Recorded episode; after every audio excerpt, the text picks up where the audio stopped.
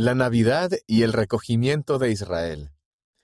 La Navidad nos recuerda el amor perfecto y perdurable del Padre Celestial. No hay ningún don que pueda compararse con la ofrenda divina que Dios dio para salvar a sus hijos, su Hijo unigénito, Jesucristo.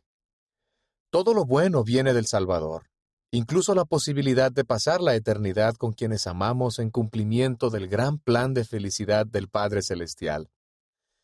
¿Qué podríamos hacer para mostrar agradecimiento al Padre Celestial por esos grandes dones?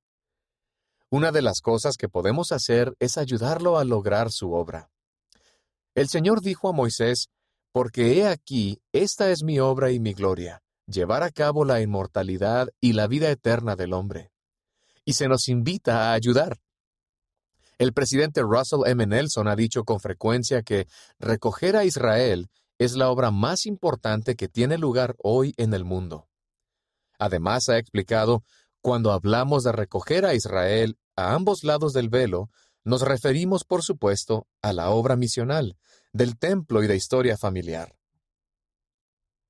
Al meditar sobre el verdadero significado de esta época especial, los invito a leer la historia familiar, los templos y la obra misional poderosos compañeros en el recogimiento de Israel.